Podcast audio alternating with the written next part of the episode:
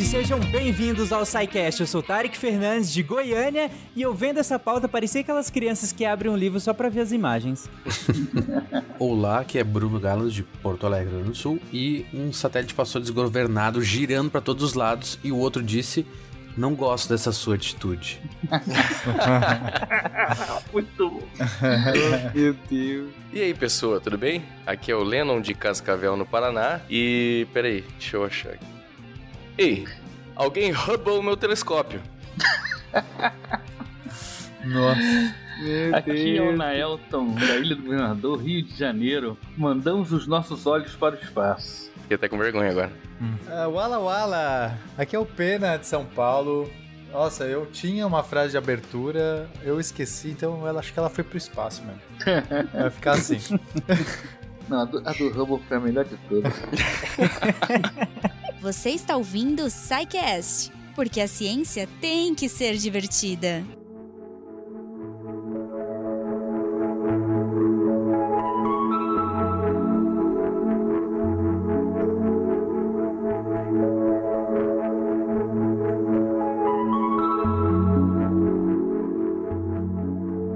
Gente, recentemente, no SciCast quatrocentos e oitenta e nove, vocês explicaram o que, que é um telescópio, né? A coisa mais... partiram do mais básico possível, toda a física envolvida na produção de imagens, no posicionamento, nas interferências e alguns também grandes projetos. E ao final do episódio, vocês comentaram sobre alguns grandes projetos na área e tudo mais. A ideia hoje, então, é pensar tudo que vocês explicaram no episódio anterior, mas agora no espaço. E se é essa a ideia, aí eu faço uma pergunta ainda mais básica. Por quê? Por que mandar um telescópio pro espaço? Então, Tarek, se o, o ouvinte, né, ele escutou o episódio passado sobre telescópios, é, ele lembra que mesmo com telescópios muito grandes aqui na Terra, com tecnologia de óptica adaptativa, enfim, mesmo uhum. assim a nossa atmosfera interfere muito na, nas observações. Então imagina que você está no fundo de uma piscina, está olhando para cima e está tentando enxergar a imagem lá de fora, mas a superfície da água fica se mexendo, fica distorcendo tudo lá. Qual que é a melhor uhum. ideia? Você tirar a cabeça para fora da água. Olha, gostei, gostei dessa analogia. É. Muito bom, caramba. É. E, não, e o detalhe, ó, pegando essa analogia, se me permite. Vamos lá. Essa água, ela pode distorcer a luz de duas maneiras, talvez mais, mas pelo menos duas. Uma delas é essa ondulação que ela faz e, a, e aí deixa tudo tremendo, né? Se você está olhando de baixo para uhum. cima, você vai ver que a imagem da superfície está toda tremendo, você não vai conseguir ver direito, você tem que imaginar o que está acontecendo ali. As imagens tremendas, né? Boa, caraca, né? Vocês não tem limite, hein? Agora, tem um outro, uma outra coisa que também essa água da piscina vai fazer, ela vai absorver algum, algum tipo de luz, né? Uhum. É, vai ter luz que vai ser... As cores debaixo d'água mudam, é, sei lá, a partir de, um, de alguns metros já começa a perder muitos vermelhos, as coisas ficam todas mais azuladas, vão ficar, né, o fundo do mar é escuro pra caramba, você tem aqueles peixes que tem que acender luz porque não enxergam. É mais ou menos o que acontece também aqui na Terra. A atmosfera, embora não seja como a, a água que, né, claramente você vê, a atmosfera é transparente, mas não importa, a, a, são quilômetros de atmosfera, né? A gente Sim. tem aí uns cem quilômetros de atmosfera, quer dizer, isso é um número meio abstrato, porque, ou arbitrário, digamos assim, porque Ela, ela é um contínuo, né? Enfim, mas não importa. Aqui, a questão é, tem vários quilômetros de atmosfera e ela, essa atmosfera absorve luz e treme, treme também. Então essas duas coisas são muito ruins para os nossos telescópios. Tem coisa que a gente não consegue saber se tem nos outros planetas, no, ou, enfim, planetas e do, do próprio Sol, porque o comprimento de onda ultravioleta, ultravioleta, que é essa, né, fica além do violeta no arco-íris, é um comprimento uhum. de onda que a gente, inclusive, não enxerga. Por quê? Porque essa luz é altamente absorvida pela nossa atmosfera, essa, essa região. Tem muita absorção dessa, nessa região, então o que chega para nós aqui de ultravioleta é só um pedacinho, né? E então, se a gente quiser ver coisas que estão nesses comprimentos de onda, tá realmente difícil. A nossa água tá absorvendo muito nesse comprimento hum, de onda. É, tinha que tirar isso da frente, né? Ou sair, né? Que eu acho que é melhor. mais saudável. É, tem mais um detalhe ainda. O Pena falou dos cem quilômetros, é que isso é mais ou menos, mas mesmo assim é olhando direto pra cima. Se você olhar inclinado, perto do horizonte, ah, é, é muito mais. É. O ouvinte, ele consegue perceber a olho nu o efeito da atmosfera se você olhar perto do horizonte, porque a gente vê que o nosso céu é azul. É, quando a luz perde muito azul, o que sobra mais pro nosso olho é o vermelho. É por isso que o pôr do sol é avermelhado. É por isso que a lua, quando ela tá lua cheia nascendo assim no, no horizonte, você vê ela tá vermelhona, bonita assim. É por, é por, por esse efeito, né? Quando você vê um, um eclipse lunar, que ele começa, a lua começa a ficar avermelhada, é porque a, a luz que tá triscando a Terra, tá passando por toda essa atmosfera, tá perdendo um monte de azul e ela fica avermelhada. Então, mesmo na luz visível, a gente já tem esse efeito. Uhum. É interessante vocês estão falando isso, e eu tô lembrando de um episódio da série Dead Robots and Love, né? Que tem o Blue Zima Blue, que é uma coisa de uma piscina também, né? Eu fiquei, vocês falando isso, eu não consegui tirar a imagem do, do robôzinho da piscina. Vocês é muito bom ver. Esse episódio. É muito bom. É muito bom. E tem a coisa do azul, né? É, e da piscina, né? Não vou falar mais, senão dá. É, não dá spoiler que eu comecei ontem a ver. E tem mais uma coisa que é, a gente, que é interessante de colocar um telescópio no espaço, é porque se você for pensar, a gente só tem as noites para observar. Porque uhum. de dia o sol ofusca tudo. No espaço, verdade, né? Você consegue, dependendo da sua órbita, ou dependendo de como você faz isso, você tem mais recursos. Você consegue fazer, às vezes, uma imagem de longa duração, você consegue expor uma região do espaço, você proteger o seu telescópio no espaço da incidência solar, você consegue fazer imagens de, de, de grande duração que seria impossível você fazer na Terra. Uhum. Então tem mais essa vantagem também. É, e tem a Lua também, né? Nos observatórios em Terra, nas noites de lua cheia, não podem fazer quase nada, né? Uhum. Então lá Lá também, além da luz do sol e da, da e do, você tem a lua também, que não vai interferir, a não ser que o objeto que você queira observar esteja perto da direção da lua. Então você consegue aproveitar várias noites que em Terra você não, não poderia aproveitar. Uhum. Não, faz, faz sentido. Mas na verdade, se estiver perto, não é pior? Digo, a, a reflexão da lua não vai piorar? Conseguir enxergar? Sim, se é, se é embaixo do objeto, se eu estiver perto da lua, muito perto da lua, é, se a lua entrar no campo de visão, ela estraga, ela queima o, a, o quadro todo, né? Ou a lua ou o sol, a, a Terra também, né? Então na, uhum. você está com o seu objeto, o seu, seu telescópio em órbita, ele tem que evitar esses três objetos muito brilhantes, né? Uhum. Que é a Terra, o sol e a lua, né? Mas mesmo assim sobra céu pra caramba pra olhar, né? Sobra. É, como ele tá no espaço, a grande vantagem do espaço é que você pode girar meio que sem esforço pra todos os lados, né? Na Terra não. Exatamente. Tem, você construiu um monstrengo lá, você fala agora aponta pro... ele tem uma... é muito limitado onde ele pode apontar, no espaço você gira, então tem mais essa vantagem que é muito legal. Só que aí tem o, o, o problema é que levar as coisas pro espaço não é, é fácil, não. Aí começa... Exatamente. É, é por, tanto, por isso que a ideia de colocar o, um telescópio no espaço só veio quando a gente já conseguia colocar alguma coisa no espaço. Não adianta você ficar conjecturando, ah, nossa, como eu gostaria de botar meu telescópio lá no espaço. Se você não sabe fazer isso, né? Então é por isso que a gente precisou de todos, todo o desenvolvimento dos foguetes, que a gente tem aí três casts fantásticos sobre isso, que é a conquista da Lua, e lá inclusive é comentado sobre o Hermann Oberth, ele é um dos, dos pioneiros da expo- exploração espacial, e aí ele no, no trabalho dele, o Die Rakete zu den Planetenräumen, difícil, ixi Maria, é, que é o foguete no espaço inter, interplanetário, ele já brinca com essa ideia, né, de, de colocar um telescópio é, num foguete e, e colocar no espaço. Só que isso, na verdade, estava só na ideia, né, na vontade. Lennon, quem... Lennon, para, para um Oi. pouquinho, deixa eu... É, fala aí. É que quando você falou, eu, é, de raquete, é a raquete, é isso? É a raquete, a raquete do Guda? É a raquete do Guda? Ah, desenha uma raquete, então. Desculpa, desculpa, eu não me aguentei. É, tá ótimo. Eu desconfio que a ficção científica antes do Hermann Oberth já tinha pensado nisso, mas eu não tenho certeza. Ah, acho que sim, acho que sim. É que os telescópios sem, sem observador é que acho que não foram desenvolvidos antes, né? Ou seja, sempre se tinha a ideia de alguém olhando pelo telescópio, então você imaginava que o observatório teria que ser tripulado. No caso do foguete do Júlio Verne, por exemplo, eles usam telescópios uhum. algumas vezes e tal. Eu acho que ninguém tinha pensado ainda na ideia de um telescópio automático, né? Ou seja, sem o, o observador do outro lado da ocular. É, é, eu acho que também ninguém assim tinha pensado nisso como uma coisa factível, né? Assim, tudo bem, na ficção a galera...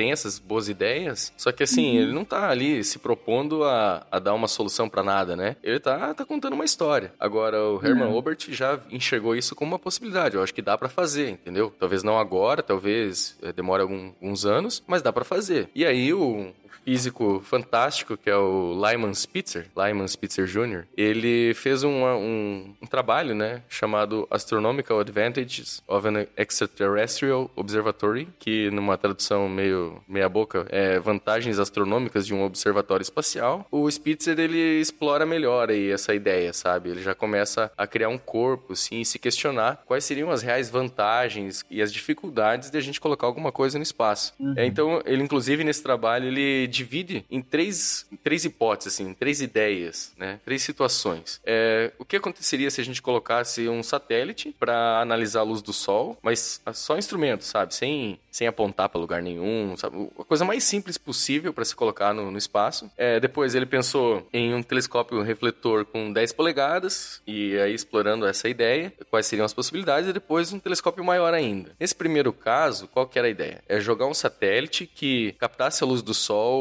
Né, o Sol é bastante brilhante, então você consegue, simplesmente pelo satélite estar iluminado pelo Sol, ele conseguiria já captar essa luz e fazer uhum. uma espectrografia, por exemplo. É, analisar quais elementos é, estão irradiando, enfim, fazer uma análise espectrográfica do Sol e, e fazer, por exemplo, correlações de, dessas, é, desses dados com interferência do Sol na Terra, em transmissões de rádio, em equipamentos. Né? Claro, seria muito simples, mas é uma possibilidade. É, mas até o momento Só, só se tinha essa análise em solo terrestre, né? Isso, que era o problema, né? Porque é. na Terra, a, eles sabiam, eles conseguiam perceber que tinha uma queda na luz solar no ultravioleta. Uhum. Então ficava... E aí, para você perceber que elementos tem no astro, várias linhas de emissão... A gente falou bastante disso no cast sobre espectroscopia, tá? Então, eu não vou entrar muito no detalhe agora, mas se você estiver curioso para entender melhor, vai nesse cast que é muito bom. Mas, basicamente, é, você tem algumas linhas de emissão e absorção que os elementos causam nessa luz. E, você, e algumas dessas linhas, aliás, muitas dessas linhas, estão no ultravioleta. Uhum. Então, havia essa curiosidade. Por isso, você vê, o cara queria um telescópio para ver o Sol, né? Você fala assim, pô, mas o Sol tô vendo todo dia aqui. Mas é porque ele queria analisar a luz que vem do Sol sem o filtro da, da atmosfera. E assim a gente poderia detectar, talvez, melhor os elementos que compõem o Sol. É, e assim, também dava para fazer essas observações se você colocasse um instrumento desse em um foguete que sairia da... Um voo suborbital, né? Sairia da atmosfera, uhum. fazia um pouquinho de observação, mas ele teria que retornar. Na analogia da água, é como se fosse, você amarrasse um telescópio, um espectrógrafo numa baleia. Ela vai lá dar aquele pulão dela e volta, sabe? Caraca. Uma câmera na baleia. A imagem disso foi sensacional. É. Um Free Willy, muito bom. É, Free Willy. E isso, isso se fez com foguetes e ainda se faz, né? Tem, por exemplo, os foguetes sonda brasileiros, de vez em quando fazem algumas coisas desse tipo. O pessoal faz algumas coisas com balão também, apesar de não sair totalmente da atmosfera, ou seja, já, tá, já assim, quem não tem condições de botar em órbita, já tenta fazer com foguetes suborbitais ou balões, mas a uhum. ideia, o ideal mesmo é sair de dentro dessa piscina, né? Essa piscina azul. Exatamente. É, porque daí você teria uma observação mais contínua, né? Claro, se, dependendo, vai depender da órbita e tudo mais, mas e, e também, eventualmente, o satélite vai estar tá no lado noite, né? Vai estar tá é, ocultado pela Terra, mas com certeza seria já uma opção muito melhor do que se tinha disponível. É, mas mesmo assim, o Spitzer tinha a ambição de melhorar isso, né? Colocar um telescópio mesmo, colocar um, um espelho para coletar essa luz e fazer observação de, por exemplo, planetas, estrelas mais apagadas, coisas que a gente tem dificuldade de fazer na Terra e que esse satélite simples aí não conseguiria fazer. É bom a gente situar que isso aí é mil novecentos e quarenta e seis. O primeiro satélite só vem em cinquenta e sete. Então os caras estão ainda pepulando mesmo, né? Isso, uhum. é. Vamos, vamos ver quais seriam as possibilidades, né? Até para eles, sei lá, saberem para que caminho correr, né?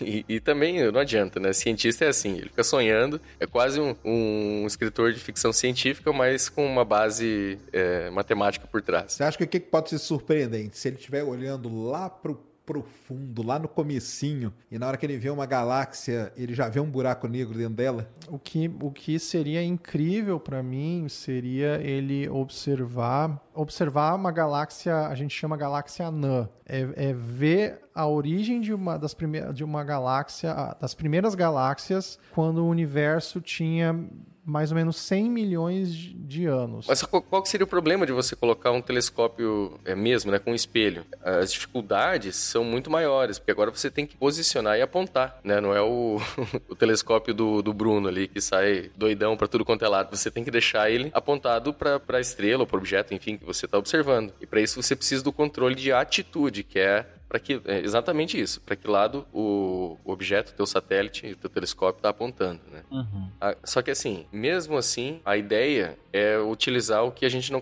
É, observar aquilo que a gente não vê na Terra. Então, com esse de dez polegadas, a gente já conseguiria fazer análise de estrelas mais quentes, porque quando elas passam, por exemplo, de quinze mil graus Celsius, na luz visível, elas já não mudam tanto de cor, né? Porque nessa temperatura o que predomina é a ultravioleta. Então, se você colocar um telescópio acima da atmosfera, que observe no no ultravioleta, você vai perceber mais essas diferenças de temperatura e conseguir estudar, às vezes, a superfície dessas estrelas, que a gente não consegue fazer na Terra. Hum, então você está falando que acima dessa temperatura, o que passa pela nossa atmosfera não é, não é tão de, distinguível, por assim dizer, né? É que assim, ó, não me lembro em que cast foi falado, acho que foi no de mecânica quântica, que você vê, a, por exemplo, num carvão em brasa, você tá vendo a cor que ultrapassou o infravermelho, né? Aí você começa a esquentar, começa a passar das cores. Chega uma hora que isso já passou do violeta e tudo que for mais quente que isso não vai, não vai gerar não muda, luz que, né, você consegue distinguir com o teu olho, entendeu? Uhum. Então, na luz visível, um pouco mais quente ou mais frio que isso, você enxerga da mesma forma. Agora, no ultravioleta, não. No ultravioleta, você já percebe essa diferença, entendeu? Uhum, entendi. A maior parte da informação tá no ultravioleta e é onde aqui na Terra a gente não consegue ver. Aí olhar para fora da água já seria um ganho, mesmo que não seja um super telescópio, um espelho gigante, já seria um ganho só por, por, por ver coisas que a gente não via antes, né? É, mas, mas aí, né, a, a, além dessa dificuldade de atitude também, né, de apontar, tem só para ir para o espaço, né? Só para sair aqui, pôr num foguete, você tem que dobrar esse negócio para caber num foguete. E ele tem que se desdobrar sozinho, de forma, né, desdobrar ou, ou começar a funcionar. Você não tem nenhuma pessoa para dar manutenção ou pra, sabe, deu qualquer problema, você fala, ah, tá bom, né, aqui no, no telescópio da Terra, ah, reinicia aí o computador, ou tipo, limpa aqui a sujeirinha que tá na tela, você faz alguma coisa. Uhum. Então, no espaço não tem, ele tem que ser totalmente automatizado, ele tem que conseguir fazer tudo que ele tem pra fazer, sem ninguém pôr o dedo e sobreviver a um foguete voando pra fora da atmosfera, que não é uma viagem fácil, tem várias... É, Gs, né, de gravidade, você recebe uma força tremenda aí pra saída. Uhum. Então, tem muitos desafios pra fazer isso. Imagina, você manda o espelho pro espaço e ele chega todo quebradinho em cima. Né? Mas eu imagino que, nesse sentido, você colocou o pé na que teria que ser algo que pudesse ser remotamente ajustado. Mas nesse momento onde se... se a, a viagem era possível, não era mais fácil, pelo menos na cabeça da época, não era mais fácil que fosse possível dar manutenção n- n- nesse foguete? Ou não foi assim que eles pensaram? Já pensaram de verdade algo que fosse mais autônomo mesmo? É, é porque para você dar essa manutenção, até possível, se você tiver um telescópio em órbita baixa, como foi o caso, inclusive, do, fizeram manutenção no Hubble. Não sei se uhum. teve outros telescópios que, que tiveram manutenção. Mas isso, Tarek, é caríssimo. É, assim, uma missão para dar manutenção é, é proibitiva. Assim, no Hubble fizeram porque é, é, foi um investimento tão grande e tal que, uhum. que, que eles falaram, não, a gente tem que dar um jeito, e conseguiram. Tinha os ônibus espaciais. Hoje, se, se der problema, se desse problema no Hubble hoje, a gente não conseguiria dar essa manutenção porque a gente não tem nem nenhuma uma nave com, com uma capacidade uhum. grande pra gente fazer essa manutenção. Seria uma, uma missão já proibitiva. Foram várias vezes que foi feito a manutenção e upgrade do material do, do Hubble, né? Não foi só aquela primeira vez famosa, famosa. Acho que até a última foi em dois mil e nove, uma coisa assim. Foram umas duas vezes só, não? É, eu acho que foram duas. Foram duas? É, ah, tá, bom, bom, eu não tenho certeza dessa informação. Eu não achava que eram várias. Missão de serviço no Hubble, vocês falam? É. Foram quatro. Ah, beleza. As duas mais importantes, né? Ah, foram tá. quatro no total. Não, e, e eu falo isso porque na época, né, tava meio que no auge tudo, e como o Pena colocou, tinha, a gente tinha os ônibus espaciais e tal. Então eu imagino que pensar em ir era muito mais fácil do que hoje em dia você pensar em ir, né? dá uma manutenção. O que é estranho falar, né? Tantos anos atrás era mais pensável você deslocar alguém da Terra pra ir lá consertar um, um, um objeto desse do que hoje em dia, né? É, mas depende da órbita que você tá fazendo também. Tem telescópios, a gente vai citar mais pra frente aí, que ficou tão longe da Terra que não, é impraticável lá, né? Se ele não uhum. funcionou, perdeu. É, o James Webb, só, só pra entender, ele tá mais longe, muito mais longe da Terra do que a Lua tá. Então fazer uma missão pra fazer uma manutenção no James Webb seria, assim, a gente não... Seria uma missão de vários dias no espaço com uma uhum. nave que talvez a gente nem tenha hoje capacidade. Então te, depende disso, né? O Hubble é, era um negócio, era um investimento muito grande, compensou, mas já fazer um telescópio pensando que você ia ter que subir no espaço, sei lá, a cada seis meses, um ano, para ele funcionar, é assim, é, não, não, é, não fecha essa conta, sabe? No caso, uhum. o Hubble foram o quê? Quatro missões, mas durante a vida inteira dele, sei lá. E, e foi para realmente fazer um upgrade, no, e primeiro consertar ele, que ele teve defeito, na, é, aí você mandou um negócio pro espaço e ele nem funciona, é muito triste, né? Você gastou anos e anos projetando o negócio. Tem que lembrar aí, que o Hubble tá logo ali, né? É. O, uma coisinha de centenas de, de quilômetros, enquanto que o James Webb tá a milhões. É um milhão. O Hubble tá, né, a mais ou menos quinhentos e cinquenta quilômetros de altura, é que é ali, ali né? enquanto Paulo. Que o Webb tá a um vírgula cinco milhão de quilômetros. Milhão, é. Caraca. Outra, outra milhão. A Lua, a Lua tá a duzentos e oitenta mil quilômetros. É. Então, assim, é muito mais longe do que a Lua, Nossa, gente. Nossa, muito longe. A Lua tá a quatrocentos mil quilômetros. quatrocentos? quatrocentos mil. E é... Eu lembro porque é, é o dobro do, da, da, do, da órbita geoestacionária aproximada. Ah, então desculpa, não, me perdoe dez, aí dez vezes pela, pela conta errada. Ah, eu acho que era treze... eu ia querer falar trezentos e oitenta. Isso, bom, é mais ou menos trezentos e oitenta. dez vezes, é mais então, ou menos dez vezes a, a órbita geoestacionária. Perdo, perdo, é, é, é um pouco mais do que a velocidade... É, é um a segundo. Luz demora um pouquinho mais é, que um é, segundo. Tem razão, desculpa, gente, trezentos e oitenta mil quilômetros. E é justamente, o para aproveitar o assunto, justamente por, por causa que a gente não tem mais ônibus espacial para ir lá fazer manutenção, que a gente está mandando mandando o James Webb para um milhão e poucos de quilômetros. Porque provavelmente é de falar, ó, oh, se der erro, não vai ter como subir para arrumar. Então já manda para um lugar que vale a mesma, longe, então. Que tenha valha mais a pena, a gente não vai ter como ir mesmo, manda para lá. Tanto que o, Ke- o Kepler também, o, né, o finado telescópio Kepler, e o astrônomo também finado, mas ele... Também fica um milhão e sei lá quantos quilômetros, porque nem adianta, se tu botar aqui logo em cima, não tem como arrumar mesmo. Então vamos fazer num lugar que, que tenha outros ganhos. É, é o Kepler deu, deu problema, né? Exatamente, ninguém conseguiu consertar ele. Tinham várias rodas de reação de redundância, né? Para controle de atitude. Foram acabando, foram dando defeito em uma atrás da outra, chegou uma hora e perderam o controle. E outra coisa também, não é só a distância, né? A gente não tem um veículo hoje, só se tinha um ônibus espacial para fazer esse tipo de trabalho. E um veículo hoje é, tem condições de fazer esse, esse tipo de, de, de manutenção. Mesmo que fosse... É, mesmo o Hubble que pode ser feito é. manutenção, hoje não, não seria hoje feito, gente, né? É, não temos um veículo para isso ainda. Uhum. Bom, mas a, além dessa questão da manutenção, a gente tem que pensar que a engenharia de, de um telescópio tem que lidar com coisas que não tem na Terra. Então, sei lá, temperatura. No espaço, você tá no sol, tá quente. Você vai pra sombra, tá frio. Tipo, não tem meio termo. É... Porque aqui a gente tem justamente a atmosfera, as correntes de vento e tudo uhum. mais, que mantém uma temperatura meio mediana. Mesmo quando tá de noite, baixa o quê? Uns dez graus à noite, mas... Lá não, no espaço você tem que lidar com esses extremos de temperatura. Você pode estar mais de cem graus no, no sol, está menos vários na, na, na, na, na noite, e às vezes no mesmo corpo. Quer dizer, o seu telescópio está girando, um lado está no sol, ele está essa temperatura alta, e o outro está na Sim. sombra e está baixo. Então, como Caraca, lidar com isso? Já é um problemão.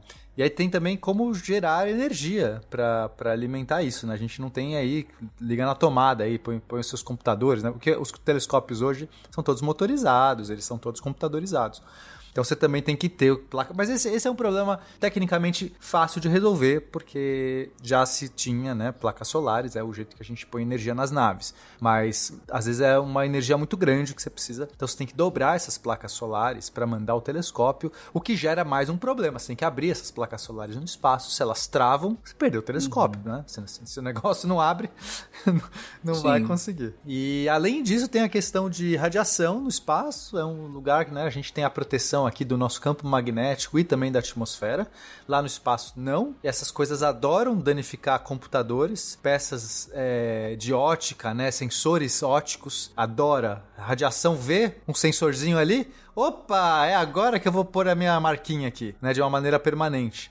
Então, se uhum. cair lá um raio cósmico, né, conseguir bater lá e, e tem muito raio, raio cósmico, então você tem que ter um escudo para se proteger dessa radiação, para os computadores não falharem. Isso já é um é, problema. E isso, tu, às vezes, eles, em geral, tu tem mais de um, um sistema de para fazer toda a computação e tu com, eles comparam no fim se os cálculos foram iguais nos dois computadores, né? Para daí, uhum. opa, deu erro, vamos refazer. Se os dois computadores não calcularam a mesma coisa, com os mesmos dados de input, é porque f- algum alguma coisa, algum bit, literalmente um bit foi modificado por algum raio, uh, raio cósmico que incidiu ali no chip. Uhum. Casualmente bateu ali e mudou um bit que era zero para um ou um para zero e isso muda todo o resultado de, sei lá, que conta. Sim. E então tu tem que ter redundância nisso também, ou tu tem que bloquear, fazer toda... Uh, um shielding da, da, dessas partes, né? Uhum. Tem também o C C D recebendo é, sinal de, de, de, de a, é, luz, mas que se passar um,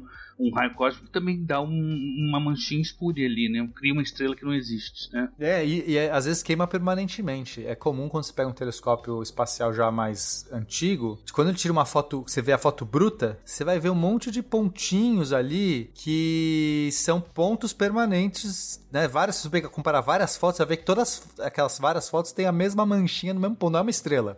Aquilo é... estragou, queimou. O sensor queimou ali naquele ponto. Aí você tem, claro que você tem algoritmos para depois meio que é. compensar, né? Ainda assim, você está perdendo informação. É, se, se a marca for, for conhecida, melhor ainda, né? As, as fotos seguintes já não aparecem, né? Aquele sim, problema ali, você já elimina. Né? Mas se tiver uma estrela bem naquele ponto, você perdeu a estrela. Perdeu a estrela, é. Caraca, mas aí que verdade, tu faz? Né? Tu faz, tu mexe, tu mexe aí, várias fotos, não, não faz a foto de uma posição só, você vira o telescópio uhum. e fotografa de outras maneiras, de outras posições, né, em outros lugares, de tal maneira que o ponto cego vai cobrir outra estrela, não a que você está querendo naquela hora. É, você olha, de, é, você olha de canto de olho, assim. É. É. Pô, mas vai que, né? Vai que no outro ângulo também tem um no mesmo lugar, um queimadinho. Não, mas daí o cara, o cara merece, o cara, pelo amor de Deus, muito azar. Aí é pra não aparecer mesmo.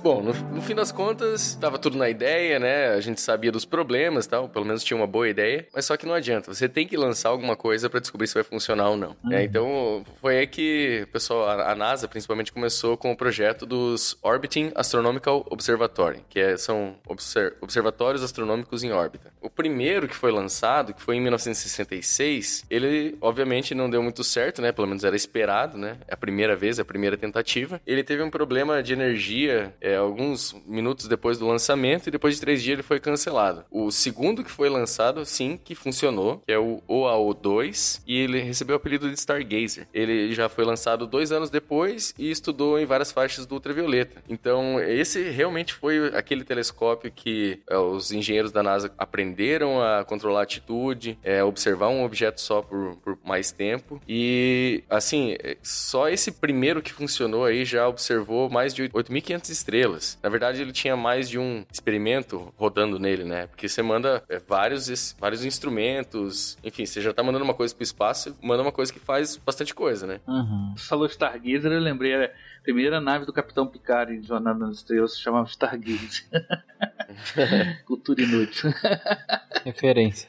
É, e então o A O dois ele trabalhou por cinco anos, foi um sucesso. Aí o terceiro que eles lançaram também não deu certo, deu problema, não conseguiu atingir a órbita. E só o quarto, que daí no caso recebeu o nome de três, ou A O três, porque aquele terceiro não funcionou, e recebeu o apelido de Copernicus. E aí esse já tinha um espelho um pouco maior, de oitenta e um centímetros. Ele observou no ultravioleta e operou até mil novecentos e oitenta e um. E foi baseado nesses telescópios que foram lançados nessa época ali, de final de sessenta e tal, é, que surgiu a ideia de, não, agora vamos fazer um programa sério, um programa grande, e vamos observar em vários, vários comprimentos de onda, né? Até agora a gente ficou olhando aí no do ultravioleta. O, o legal mesmo é olhar tudo que a gente conseguir. Então pegar desde o infravermelho, passar pela luz visível, ultravioleta, raio-x até raio-gama. Então foi criado o projeto de grandes observatórios espaciais. E, e, esse programa da NASA, ele, na verdade, não era só da NASA, depende do telescópio, né? Mas é, a ideia era dividir a operação em quatro tele- grandes telescópios, cada um ficar responsável por uma faixa, mais ou menos, ali do, da, da luz visível. E então esses quatro seriam o Compton Gamma Ray Observatory, que o Compton observava nos raios gama, o Chandra, que observaria nos raios X, o Hubble, que a, que a maioria das pessoas conhece. Ele pegaria ali o finalzinho do, do infravermelho, até o, passando pela luz visível e até a ultravioleta. E o Spitzer Space Telescope, que observaria só no infravermelho, né? Uhum. Aí a, a ideia de separar nas faixas Do, de,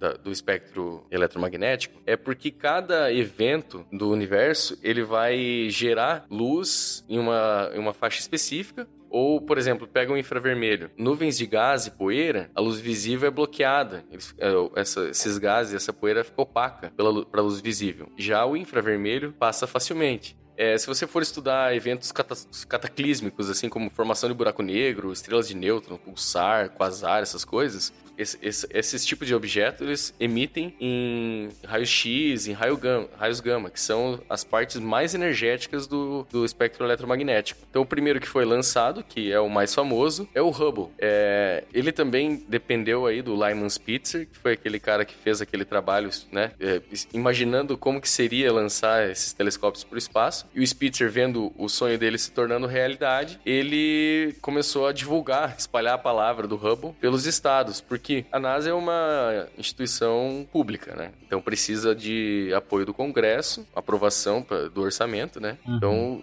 você não pode simplesmente construir, o projeto tem que ser aprovado. Então o Spitzer, ele fez esse, essa divulgação do, do, que na época nem se chamava Hubble, era o Grande Telescópio Espacial. E aí, só que o problema é que a galera ficava enchendo o saco por causa do, do preço, tal, era muito caro. Enfim, até que a Agência Espacial Europeia falou o seguinte, ó, deixa que eu pago quinze por cento do projeto aí e vamos lançar esse negócio pro espaço de uma vez. Aí sim, né? Pô, agora tem alguém patrocinando, pelo menos ajudando a pagar a conta. É, o projeto foi aprovado e começaram ali no, no final de setenta, ali em setenta e sete, realmente começaram a projetar e, e desenvolver o Hubble. A, a empresa que ficou responsável pela construção é a Lockheed, que é a Lockheed Corporation, que depois virou a Lockheed Martin, e as, a As operações em órbita é de responsabilidade da Goddard Spaceflight Center, que é em homenagem ao o Goddard, que, se vocês lembram do, do cast lá de, da Conquista da Lua, era o cara que foi zoado lá, porque o, o foguete dele só subiu doze metros. E hoje tem um Spaceflight Center. Ele, no, ele era o pioneiro no... americano, né? A é... versão americana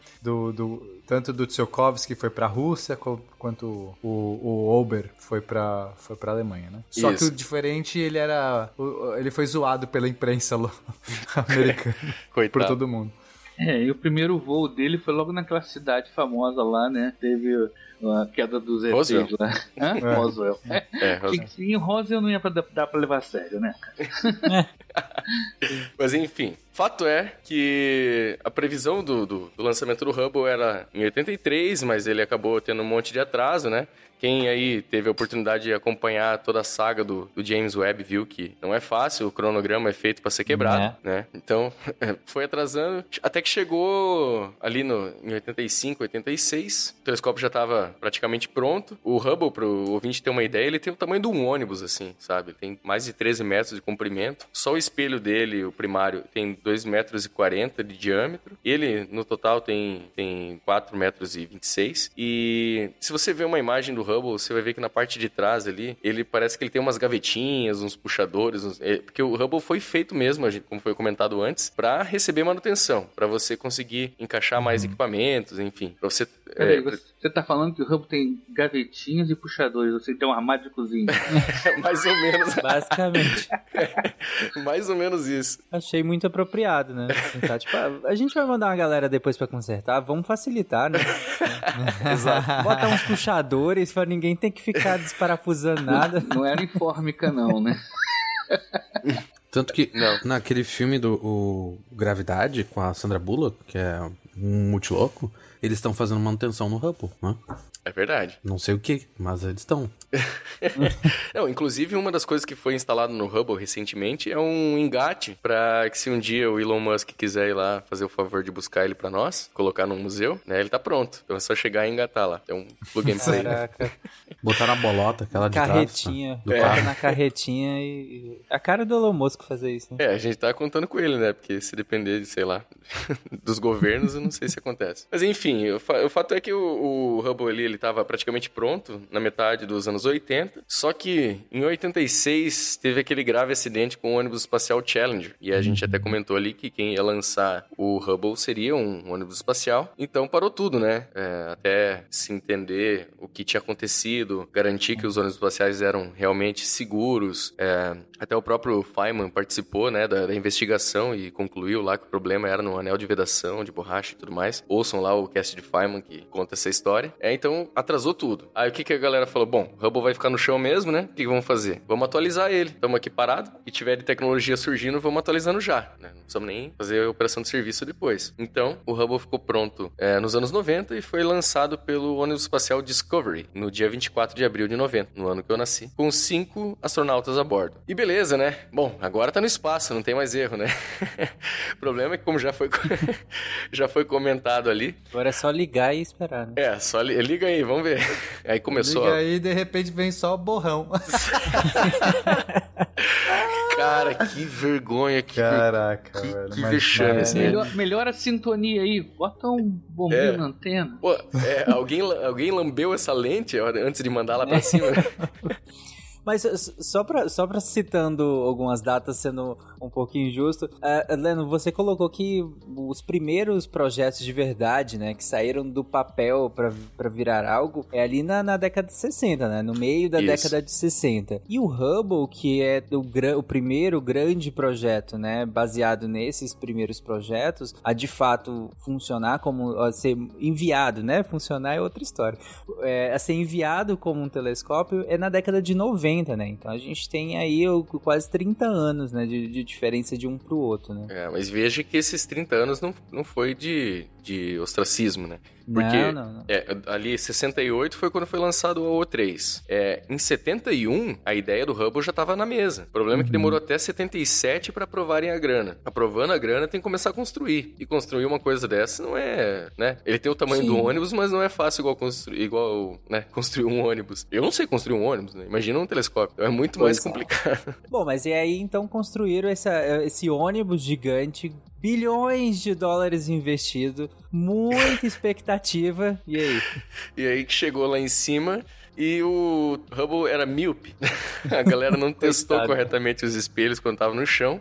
Ele tinha um erro, que era assim, da ordem de um milímetro na, na curvatura dele. Ele Caraca. tinha aberração esférica. Cara, assim, ó, sério, uma vergonha, uma vergonha. Parece que eles não testaram o, os dois espelhos juntos, porque tem o primário e o secundário. Uhum. Acho que, que o problema é exatamente esse, porque eles testaram os espelhos separadamente e quando combinaram os dois... Deu no que deu. Foi o que eu ouvi. No... É, é por aí mesmo. Eu não sei exatamente qual foi o teste que falhou, mas realmente eles, eles testaram os espelhos, testaram, por exemplo, a, a, a superfície, se estava é, refletiva o suficiente. Enfim, eles testaram várias coisas dos espelhos, mas não testaram eles juntos. E aí, na hora de... É, o, o espelho secundário... Eu não sei se é exatamente isso, mas é algo do tipo, assim. Ele não estava exatamente no ponto focal. E então as imagens, as imagens ficavam borradas. É, igual e... uma pessoa míope mesmo, né? Porque se, se, se seu olho, se, sua... sua retina, né, tá mais para longe do ponto ideal, você tem miopia. Ou contrário, não se tá mais perto, agora não lembro. Eu acho que é mais Mas perto. A, é, a ideia é, foi exatamente nesse caso. Uh, o foco ali dos raios não tava na posição correta, então, e aí, o que tem que fazer, né? Tem que subir é. lá e arrumar isso. É a sorte que o Hubble foi feito pra isso, né? Pra poder ser é. arrumado. Então, então, só que assim, é mais grana, né? E aí, quem que vai bancar isso? Aí, tanto que tem uma senadora lá, a Bárbara Mikulski, que é considerada a mãe do Hubble, porque ela foi lá, bateu no peito e falou, não... Já gastamos essa grana aí, um milhão e meio de dólares. Um, não, um bilhão e meio de dólares, né? Falei, ah, um bilhão e meio de dólares. Que que é, né? Pra quê? Tem alguns milhões a mais no óculos, né? Exato. Então, vamos mandar o que é, foi chamado de COSTAR, que é o Corrective Optics Space Telescope Axial Replacement, que é um nome bonito pra óculos. Mandaram óculos pro Hubble, custou só vinte e quatro milhões de dólares, né? Mas, enfim... Caraca. É, então, mais o lançamento do foguete, é, né? Isso. Tem que contar. Fora isso. vinte e quatro então, milhões é o óculos. É o óculos. o, o, o transporte, amigo, é mais é. uns... Põe aí, pelo menos uns cem milhões. É. Enfim, aí tiveram que mandar mais um ônibus espacial com o pessoal lá em cima. E aí, já que estavam lá, né? Vamos, pô, vamos trocar a câmera, já vamos atualizar, né? Então, é, tanto que a, colocamos ali na pauta, vai estar no post também para o ouvinte ver, a diferença das imagens que eram feitas antes e depois de instalar o ColdStar. É, assim, é inigualável. É, seria interessante a gente é, tocar num assunto interessante antes de fazer a correção do espelho, botarem o óculos do Hubble, né? Teve um brasileiro que fez um programa que ajudou a corrigir as imagens, enquanto isso não era é, possível fazer, né? O astrônomo brasileiro chama-se Ivo Busko. Ele conseguiu fazer um programa que corrigiu o, o, a imagem. Certamente não era tão boa quanto o óculos fez lá, mas que ajudou, salvou por muito tempo enquanto se preparava o óculos do Hubble, né, esse tipo de coisa. Inclusive nessa época também o Hubble não ficou parado totalmente. Apesar dele não conseguir fazer, formar imagens, ele conseguia identificar estrelas é, isoladas e fazer espectro. Então ele conseguia fazer, sim, alguma ciência, não tão boa quanto se esperava, porque a resolução foi muito baixa. Ô, Náelton, mas... você falou que foi o Busko que fez isso? Eu não, tive aula com o Busko. Busko. Caramba! Busko, Busko. Não é o Busko, não. Busko ah. do, do I A G, né? Não, não. Não, não é não, o Busko. Foi... Então é Busko? Ivo Busko. Eu ah, não lembro então. se ele é de Campinas ou se é do, da U S P, mas ele, ele trabalha com tratamento de imagens. Trabalha com tratamento de imagens. Lá nos Estados Unidos, inclusive. Nem sei é, se ele ainda está trabalhando nisso. Essa, essa notícia é da época do lançamento do, uhum. do Hubble, né? Ah, em mil novecentos e noventa. É, então, mas depois de, de instalado o ColdStar, que aí ele realmente começou a fazer imagens incríveis, que, enfim, é só você jogar... É, tem, inclusive, um Instagram do, do Hubble, você pode acompanhar no, no site da NASA, tem, tem imagem pra caramba, assim, né? É assim, as, as grandes, grandes imagens feitas... dessa época, ou, ou sim, as mais famosas talvez que a gente encontra até hoje, né? Enquanto o James Webb não, não bateu outras fotos e talvez comparáveis, as mais bonitas que a gente tem vieram do Hubble, que foi esse grande telescópio, até hoje ele é, assim, é muito legal, sim. Que ele tem uma história, assim, ele realmente conseguiu cumprir, ele tirou fotos inigualáveis, coisas que abriram os olhos de todo mundo, as pessoas falam assim, cara, isso aqui é espetacular, uhum. Porque é, tem os Pilares da Criação, que é, que é bem famoso, mas, sei lá, a, a, a Galáxia do Sombreiro, tem, hum. tipo, várias fotos incríveis. Assim, as nebulosas, assim, né? Do Olho do Gato. Sim. Nebulosas, isso, é. Nossa.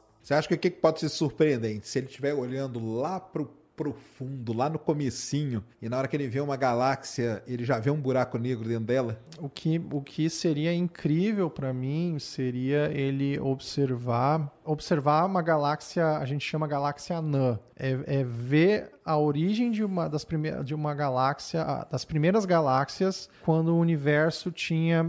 mais ou menos cem milhões de anos. Agora, eu só queria estragar um pouco, azedar um pouco o, o leite da, dos telescópios espaciais, porque a gente, o, o, geralmente o leigo, então, fica fascinado com fotos belíssimas, com cores brilhantes e tal, mas isso aí é só perfumaria que um telescópio espacial faz, né? Ele, na verdade, está mais interessado em, em, em fazer estudos de fotometria e espectroscopia, não fazer imagens bonitas, né? As imagens bonitas existem para justificar aos contribuintes o gasto do dinheiro com o telescópio. É, na verdade, essas imagens belíssimas que a gente vê são, na maior parte das vezes, mais usados como uma coisa de propaganda. Porque uhum. um, radioteles... um telescópio espacial, perdão, viu falando radiotelescópio? Porque... Uhum. Pô, não sei, vai ser a próxima pauta, não percam. é, é, ele, ele pega, ele, ele vai pegar, por exemplo, quando você tem uma imagem com várias estrelas, o ideal é que ele pegue estrela por estrela daquela ali e possa fazer, por exemplo, um espectro isolado de uma estrela ou acompanhar a variação luminosa daquela estrela e fazer uma curva de luz. Os dados que geralmente aparecem nas revistas científicas não são fotos bonitas, coloridas, apesar que alguns uhum. até colocam, né, para localizar as estrelas, mas os dados mesmo são gráficos de de espectro de fotometria, né? Na fotometria é luz por tempo, espectro é intensidade por cor, né? Então, quer dizer, a gente tem que entender, todo mundo gosta e acha legal, acho que tem um papel educativo muito grande essas fotos, uhum. que também não são de cores reais também, né? É, eu tenho colegas que são fãs de Jornada nas Estrelas, né? E eu já azedei o leite deles também quando eu expliquei, olha, se você estivesse a bordo de uma espaçonave, a, na beira de uma nebulosa, você olhar aquela nebulosa vermelha que você vê aqui na fotografia, ela vai estar levemente rosada, né? Porque os contrastes são puxados pra, em grande intensidade, e você tem exposições demoradas, então aquilo ali, se você estivesse perto da, do mesmo objeto celeste, certamente o aspecto não seria tão bonito, nem tão psicodélico como aquelas fotos que aparecem nas revistas, tá? Eu sei que já tive que fazer o papel de chato, né? Mas é, isso é verdade. Ah, mas é, os Pilares da Criação é um exemplo disso. Eles observaram, sim, não porque ele é bonito, mas é porque na, nas pontas dele ali, é, tem muita estrela se formando. Então, como, que, como a gente quer entender como que o Sol, o nosso Sol, se formou e como ele, ele evoluiu, nada melhor do que olhar um berçário estelar para você observar várias estrelas em várias fases diferentes. Então, essa imagem dos Pilares da Criação foi feita com esse objetivo, não para ser uma foto de papel de parede, apesar de que elas... Ela é maravilhosa, né? Tanto que quando o Hubble fez trinta anos... Ah, não, desculpa, vinte e cinco anos. Eles... Ele, todo, quando o, ano, o Hubble faz aniversário, ele solta uma imagem comemorativa, né? E quando ele fez vinte e cinco anos, em dois mil e quinze, ele observou novamente os Pilares da Criação, já com equipamentos atualizados, e inclusive com é, fotos no infravermelho. Ele lançou uma na, na luz visível e ultravioleta, e outra no infravermelho. Então até vamos deixar essas imagens no post para vocês darem uma olhada, que são realmente fantásticas. Mas nessa ideia de fazer imagens com objetivo científico... Primeira ideia, peraí. Um... Só pra... Só, termina... só antes que tu troque de assunto, tanto que essa, essas imagens... Só pra comentar o que o Náelton tava falando de, de cores fáceis e tal... Tanto que saíram várias imagens do James Webb agora. Eu, eu vi vários posts no, no Twitter, que as pessoas botam as duas, do Hubble e do James Webb, comparando. E daí as pessoas, ah, olha só, o James Webb tem, vê que cores diferentes. Só que elas são, né, sei lá, ele tá vendo no infravermelho e então tão, são literalmente todas pintadas... falsas, e as pessoas ficam tipo, ah, olha, essa aqui, as estrelas tá mais azul, agora tá mais vermelha, essa aqui mudou de cor, só que são cores totalmente tiradas do bolso. E... É porque elas, ninguém explicou pra elas, né? É, mas agora é. que elas estão ouvindo o SciCast, elas vão saber. Exatamente. Isso é muito importante, porque as pessoas ficam tentando fazer teorias em cima de imagens que têm cores falsas, cujo significado nada tem a ver com, com qualquer relação característica. Inclusive, você pode ter... É uma escolha. Eu tenho uma colega minha que trabalha com esse processamento de imagens, né? Inclusive para público, né? E ela disse que realmente se tenta buscar uma coisa que, que reflita alguma coisa... É, científica, alguma, alguma propriedade, mas poxa, se você está trabalhando com infravermelho, o que está aparecendo azul ali não é azul, o que está aparecendo amarelo uhum. não é amarelo, são, são comprimentos de onda de, é o infravermelho mais vermelho, o infravermelho menos vermelho, o infravermelho, sabe, é sempre infravermelho, porque pra gente não tem, então quer dizer, é, é importante a, a gente situar isso. Acho que a, o, a pessoa não, acho que não vai perder o fascínio, mas tem que uhum. compreender o que, que ela tá vendo. Exato. Eu acho fascinante que o Hubble, você Vocês até comentaram isso, né? O Hubble, ele, ele, vocês colocaram que ele fura bolhas, né? É, o que é engraçado eu brincar com a palavra Hubble, né? Mas enfim. É, o Hubble, ele fura bolhas nesse sentido, sim, porque ele, ele é conhecido por todo mundo, sabe? Ele completamente fora, longe, distante do mundo científico, o Hubble, ele é conhecido. Pelo menos de, de, de conhecer. Se fala telescópio Hubble. Beleza. Ah, tá. O telescópio. E isso é sensacional, porque, como o Náelton colocou, é um telescópio telescópio que vai fazer espectro, espectroscopia, vai fazer, sabe, e isso pro público geral, qual é a real relevância no dia a dia, entende? Para as pessoas comuns que, que, enfim, a gente sabe que, que não, não teria esse apego tão grande. Agora, quando ele traz essas imagens, quando ele traz o, quando ele entrou tanto na cultura pop, inclusive, é sensacional que se tenha todo mundo sabendo o nome de um fucking telescópio espacial, sabe? Não, isso é fantástico, é, porque realmente, você você não, não manda um negócio de um bilhão e meio de dólares pro espaço pra tirar foto bonita pro Instagram. Uhum. Você vai pra fazer estudos, estudos sérios. Mas, mas ao mesmo tempo, isso é, isso é um ponto relevante. Esse um bilhão e meio de dólares é um dinheiro de todo mundo, então ele tem que dar, de algum jeito, prestar conta também pra essa, esse todo mundo, que não é, é só a comunidade científica. Tem que ter um retorno, um retorno popular. Então, é, é, eu acho que é importantíssimo, sabe? Eu não vejo isso é, como uma coisa... Ah, eu, não, eu acho isso, assim, é o fato de muitas crianças, é, pessoas comuns se inspirarem, olharem, verem relevância nisso, é o que talvez fomentou outros telescópios espaciais, é o que talvez Sim. fomentou o James Webb. Que se não fosse o Hubble abrindo as portas e de algum jeito mostrando, olha, é, é, é bonito, é legal, o espaço é interessante, tipo, talvez não tivesse rolado, não. sabe? Esse fascínio pelo universo, ele tinha que vir por algum órgão do sentido, né? E nesse, nesse caso, ele precisava vir pela visão, ele precisava vir por, por esse auxílio que o Hubble dá com fotos. É, eu acho Mas que é... pô, quando ele pega foto de raio-x, de, de ultravioleta, né? É, é tudo cor falsa, mas eu acho que tem que ser assim. Não adiantava de botar uma foto preta e branca. Só, só acho que a gente tem que ter aquele, aquela, aquele cuidado. Por exemplo, imagine que de repente, num outro processamento qualquer, a escolha de cores tenha sido outra. Ué, mas é o mesmo objeto, tá com cores diferentes? Não, os dois objetos continuam com cores falsas, entendeu? Só isso, só a gente ter essa... essa eu acho sim que tem que ter foto bonita. Porque, porque o, a, quem paga aquilo ali, né? O, quem paga a... contribuinte, né, vai precisar disso, né? É, eu acho que, na verdade, assim, foto bonita é inevitável, o universo é bonito.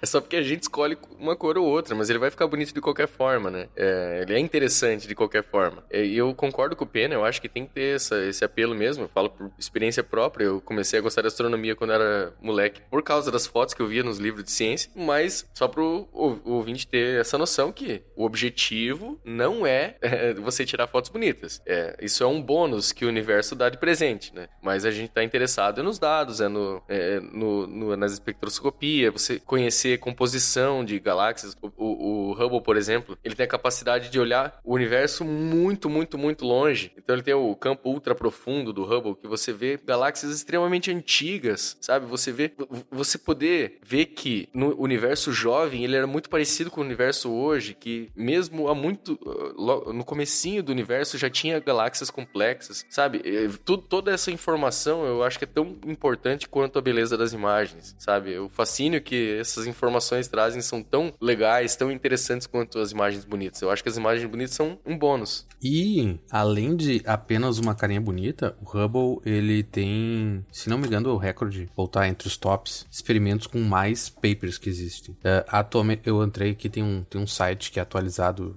de tempo em tempo, e do, fechando com os papers do ano passado, tem dezenove mil artigos científicos publicados que foram, que usaram dados do Hubble. E contando citações, tem mais de um milhão de artigos. É, meu Nossa. Deus, é muita coisa. É muita coisa. É sabe? Muita ciência, né? Então, não... E ele tá em operação. Exato. Então não é só a foto bonita, né? É muita coisa. É, é o bom de todos os mundos. Aí dá pra ver no céu, tá, gente? É, vocês conseguem ver ele passando. Isso, é muito fácil, muito bonito, muito brilhante. Eu, eu é. creio que em breve o, o James Webb também vai estar alcançando esse número de, de papers. Talvez não, é, não vai demorar um pouco mais pra passar, porque o, o, o Hubble tá há muito tempo já, né? Mais de, de trinta anos, né? Mais de trinta. Isso. Né? Então, ele tá lá há muito tempo já, mas... O James Webb vai ter um, vai começar, acho que esse número de, de artigos que eram do Hubble vão começar a migrar para o James Webb. Não, quer dizer, não, não ser uma transferência total porque é, é infravermelho, né? Então, é, mas pela, pela quantidade de imagens e por ser um, um espelho daquele tamanho, nós vamos ter, é o maior telescópio em órbita, né? Atualmente no espaço, uhum. né? Então, realmente, é, ele vai ter um potencial incrível, né? É por falar, né? Em ser infravermelho, Lennon, você tinha comentado que o Hubble era só um dos projetos, né? Só um do, do, do, das, das quatro divisões que se tinha é, no, no projeto e que ele abarcava ali em grande parte a luz visível, mas que tinha outros três, né? Isso, é. O, o Hubble ele pega um pouquinho do infravermelho, pega mais a luz visível, até não sei, aí é uma especulação minha, não sei se é por isso que ele é tão famoso, né? Porque ele enxerga uhum. as cores mais próximas do que a gente enxerga. E ultravioleta, né? Ele pega um pedaço de ultravioleta também. Mas o, os outros que foram lançados, inclusive um que foi lançado lançado no ano posterior ao, ao Hubble é o Compton, o Compton Gamma Ray Observatory. Ele recebeu o nome em homenagem ao doutor Arthur Holly Compton, que é um físico que recebeu o prêmio Nobel pelos estudos dele com a interação de fótons de alta energia com elétrons. Então tem tudo a ver com os raios uhum. gama, né? Porque os raios gama, até pro, pro ouvinte entender, são aquela faixa do, do espectro eletromagnético mais energética de todas, assim. Então você imagina, o raio-x já atravessa teu corpo para fazer imagem, né? O raio gama, ele atravessa parede, atrave... atravessa um... O raio você... gama se transforma no Hulk. Não é isso que eu aprendi? Exatamente. Ah, precisamente. Me ensinaram errado. E o raio-x é a visão do super-homem. É, só que o raio gama, ele tem tanta energia que, por exemplo, você pegar no teu D N A, ele destrói. Se, se você pegar um sensor comum, ele vai queimar. Enfim, para você fazer um telescópio que vai captar a luz nesse tipo de... Nesse, nessa parte, nessa frequência, é muito difícil. Para começar, espelho não reflete isso aí nem a pau. Esquece. Você precisa de te- detectores que tenham uma massa, uma densidade muito grande para interagir e registrar a informação desses fótons. Uhum. Então, o Compton, por exemplo, se você vê o jeitão dele, assim, ele é muito diferente de um telescópio normal. Ele não é um tubo, assim. Ele tem, sei lá, umas... parece um... sei lá o que ele Os parece. R dois D dois. Ele parece um R dois D dois. Exatamente. É dois um do lado do outro. Uns bulbos, né? Umas bolas, né? Exatamente. Isso é, umas cúpulazinhas, assim. Então, essas exatamente. Cu... É, ele tem duas cúpulas. Uma delas é o espectrógrafo e o outro é o... Não sei se dá pra chamar de imagiador, mas ele faz as... Im... Ele registra as imagens em, em raios gama. Vocês vão ver se vocês procurarem imagens no raios gama, elas têm uma resolução muito baixa. Por isso, porque é difícil concentrar os raios, porque o detector é complicado, porque a quantidade de raios gamas, é, a densidade, eu não sei qual, qual que é o termo físico, aí os físicos me ajudam, mas a quantidade de fótons, a intensidade de raios gama é menor do que na luz visível e outros comprimentos de onda. Então é complicado fazer imagem no, no, no, nos raios gama. Mas por que que é importante a gente estudar os, os raios gama? É legal porque, assim, é, no começo do, dos anos sessenta, os Estados Unidos Unidos lançaram satélites, espiões, para tentar detectar testes nucleares na União Soviética. E explosões nucleares uhum. geram muitos raios gama, né? A quantidade de fótons de, de raios gama, que é o fluxo de raios gama, é muito baixa. Então, nos anos, no início dos anos sessenta, eh, os Estados Unidos estavam tentando detectar esses, essas fontes de raios gama, que seriam os testes nucleares, e come- mas, na verdade, começaram a detectar fontes vindas do espaço e não da Terra. E é isso, né? Levantou a, a pulguinha atrás da orelha ali. Uhum. E com o, o, um telescópio, no caso o Compton, você conseguiria observar melhor esse tipo de evento. E aí o que, que vai emitir a radiação com tanta energia como os raios gama são? Formação de buraco negro, né? É, que é a morte de uma estrela extremamente massiva. É, para vocês terem uma ideia, quando acontece esse tipo de evento, eles formam as G R Bs, que são Gamma Ray Bursts. São explosões de raios gama. Essas explosões de raios gama, elas liberam tanta energia que em questão de segundos, elas liberam mais energia que o Sol vai liberar durante a vida inteira dele. Caraca. Cara, a gente não tem nem ideia de quanto o Sol emite de radiação, assim, na vida toda. Imagina isso liberado num segundo. Cara, o que a gente recebe na Terra de, de luz é só um pentelésimo do que o Sol tá emitindo para todos os lados. Agora imagina isso a vida inteira. Eu acho interessante que, que quando vocês estão descrevendo coisas nessas pautas de astronomia, as coisas são, são muito fora de lógica, né? E aí é, é tudo muito astronômico mesmo, né? Como o próprio nome já diz. E aí quando vocês... É, só dá pra entender um pouco a dimensão quando vocês dão exemplos, quando vocês comparam, né? Então quando você tava colocando que a, que a quantidade de energia era uma quantidade de... Não tem nem adjetivo pra isso. é... No, Não, não pega, sabe? Agora quando você coloca aqui... Pô, incomensurável. É uma... Pode usar é, essa palavra. Pode ser. Superlativa. Agora quando você coloca, quando você compara com, com, com essa questão do Sol, cara, é, é completamente fora de lógica. É, é sensacional, fora. Assim. É, é, é incrível, é incrível. E tão incrível que é tanta energia, se uma G R B dessa tiver apontada bem certinho pra Terra, acabou o SciCast, acabou o Lennon, acabou o planeta Terra, acabou... acaba tudo, cara. Porque, imagina, arranca a nossa atmosfera. Não, não tem é, campo magnético que, que, que proteja contra isso, né? Será que o Nossa Compton vai que... registrar, né? Oi? Será que o Compton registraria, né? Sim, ele ia virar um palito de fósforo queimado, assim, né? Seria a última coisa que ele ia registrar. Sim, e ele ia dizer assim, eu avisei! Worth it. Ele só vai falar eu. Não vai dar tempo pra avisar.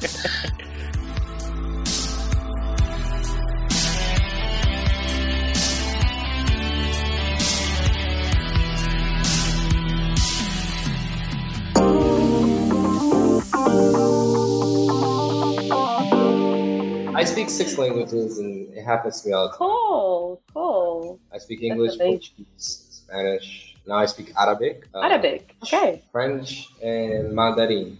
Cool. I, I'm uh, I, I'm trying to learn Korean because I love Korean dramas. So, but it's so it's hard because you have to learn the language and the alphabet. Right. Yeah. It does take a little longer, but there's no language that's really too hard for you to grasp within a year, right?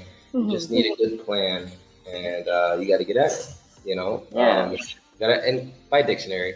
I, I've learned that. Just, just get a dictionary. Just get, like, not a just the English dictionary. Get one that is, has Portuguese and English. Olá, pessoas! Como vocês acabaram de ouvir, eu acabei de sair da minha aula com o Jabali, um professor super legal e poliglota. Olha só, que mora aqui no Brasil. É, então, se você tiver vergonha ou se você tiver dificuldade em começar a praticar inglês, é, não sabe nem por onde começar, ele é um ótimo tutor para você, porque ele vai te indicando os melhores jeitos. E ele deixa uma dica muito bacana aí no final do áudio.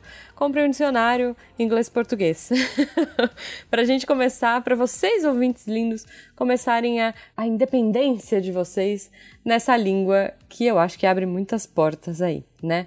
Seja pra estudar, seja pra aprimorar no seu trabalho, pra qualquer coisa que você precise. Eu acho que o inglês é fundamental. E eu gosto muito do Cambly. Eu acho que é uma plataforma...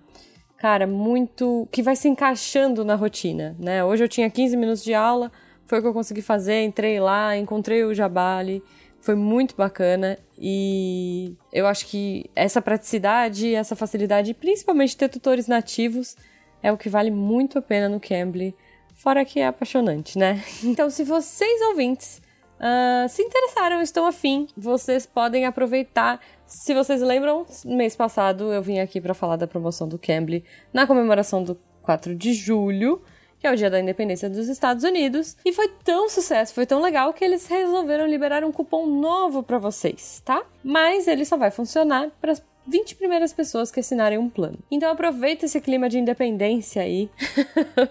E que o senhor Cambly ficou maluco, o patrão ficou maluco. Eles estão dando para vocês cinquenta e cinco por cento de desconto em todos os planos anuais e mais cinco por cento de desconto se você pagar à vista. Então, cara, não perde tempo, sério. Aproveita, entra lá no site do Cambly, c a m b l y ponto com, usa o nosso código cinquenta e cinco off SciCast, ou clica no link que vai estar aí no post, e você vai ganhar cinquenta e cinco por cento de desconto nos planos anuais, se você pagar à vista, mais cinco por cento, e aquela aula grátis, teste, para você experimentar e se apaixonar pela plataforma, tá bom? Depois eu quero que vocês voltem aqui, gente, me conta o que vocês acharam, sério. Eu gosto muito de saber das pessoas que estão ganhando independência da língua, e eu quero muito saber como vocês estão aprendendo inglês e como está funcionando para vocês, ouvintes. Agora continuamos com o episódio. Um beijo pra vocês e até semana que vem.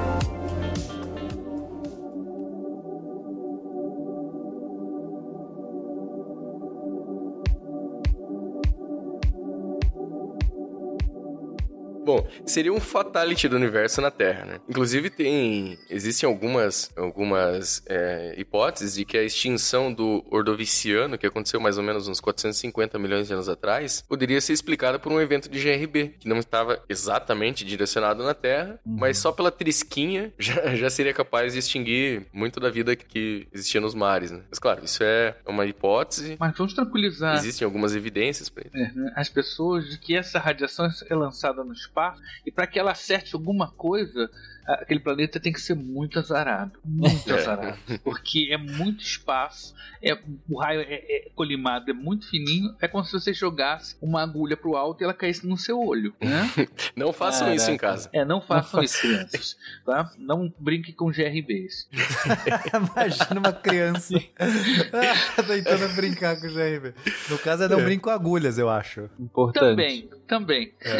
É. É, na verdade, assim, falando que seria a última coisa que o Compton Japeto veria, mas na verdade ele não, não veria, né? Porque ele foi encerrado nos anos dois mil. Então, ah. infelizmente. É, ele teve um problema com os giroscópios dele e teve que encerrar, infelizmente. Mas Caraca. fez trabalhos extraordinários a, a, a, analisando essas G R Bs. Uhum. Agora, se a gente pensar nos raios que são um pouco menos energéticos que, que os raios gama, a gente vai chegar nos raios X. E aí a gente tem o Chandra. O Chandra é um baita de um telescópio. Para quem gosta da área de, de astronomia e acompanha, é, vai ver que muitas descobertas, muitos estudos são feitos com o Chandra. A diferença do Chandra para os outros telescópios, pega o, o Hubble, por exemplo. A luz entra pelo tubo, bate no espelho que está no fundo e ele reflete para frente para o espelho secundário, né? Okay. Agora, os, os raios-X, se você colocar um espelho na transversal a essa luz, ele vai atravessar, igual ele atravessa uhum. teu corpo. Então você não consegue fazer um espelho dessa forma. Aí como é que você faz para observar? Você tem que pegar espelhos e fazer tipo um, um tubos, um dentro do outro, sabe? E fazer com que esses tubos, eles, eles tenham uma inclinação bem baixinha. Aí a, o raio-X vai triscar nesse espelho. Ele vai bater bem, sabe, de ladinho assim, e ele vai jogar um pouquinho uhum. pra dentro. Aí você coloca um outro espelho que vai jogar ele um pouquinho mais pra dentro, entendeu? Você,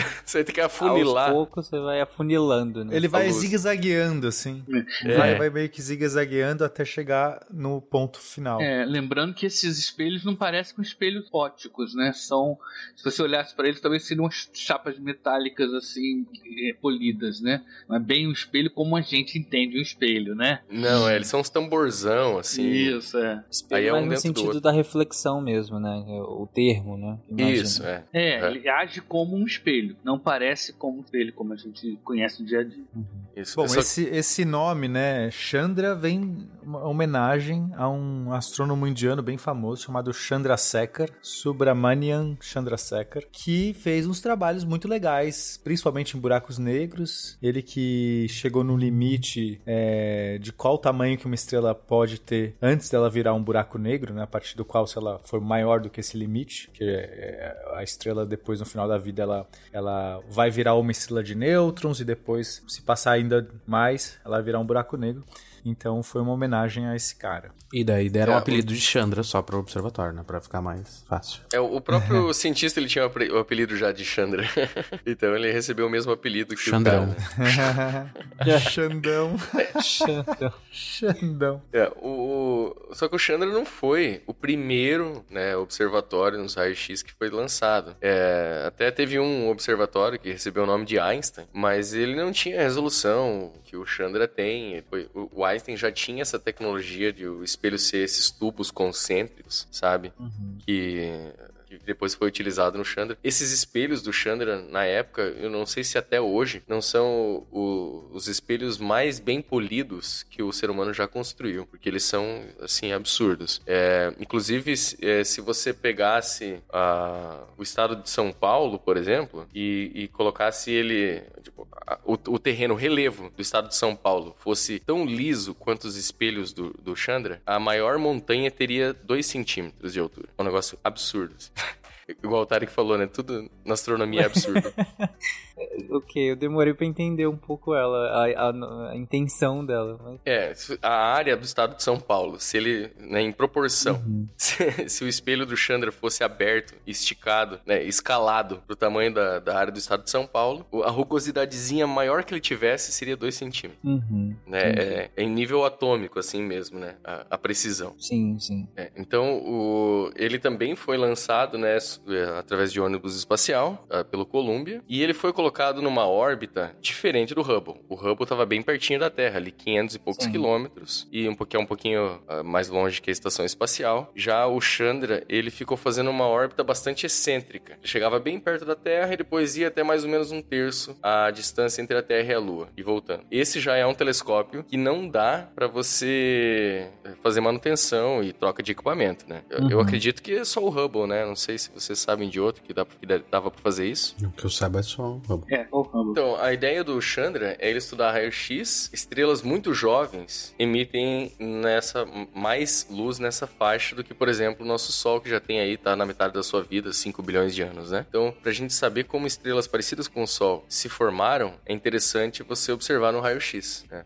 Além de, imagina, outras, é, outros objetos, como remanescente supernova, enfim, essas... esses eventos mais energéticos negros geram luz é, no raio-x. É, e, e os buracos negros também, se eu não me engano, emitem um feixe ciclotron, né, de uma luz bem específica no raio-x. Não é isso, Náelton? Raio-x, é, raio-x rádio, né, é, ondas de rádio também, se eles tiverem também o disco de acreção, né, ele forma aqueles dois jatos e na, no finalzinho dos jatos você tem é, ondas de rádio também. Então é rádio, raio-x, uhum. tem, acho que tem uma sopa de emissões ali.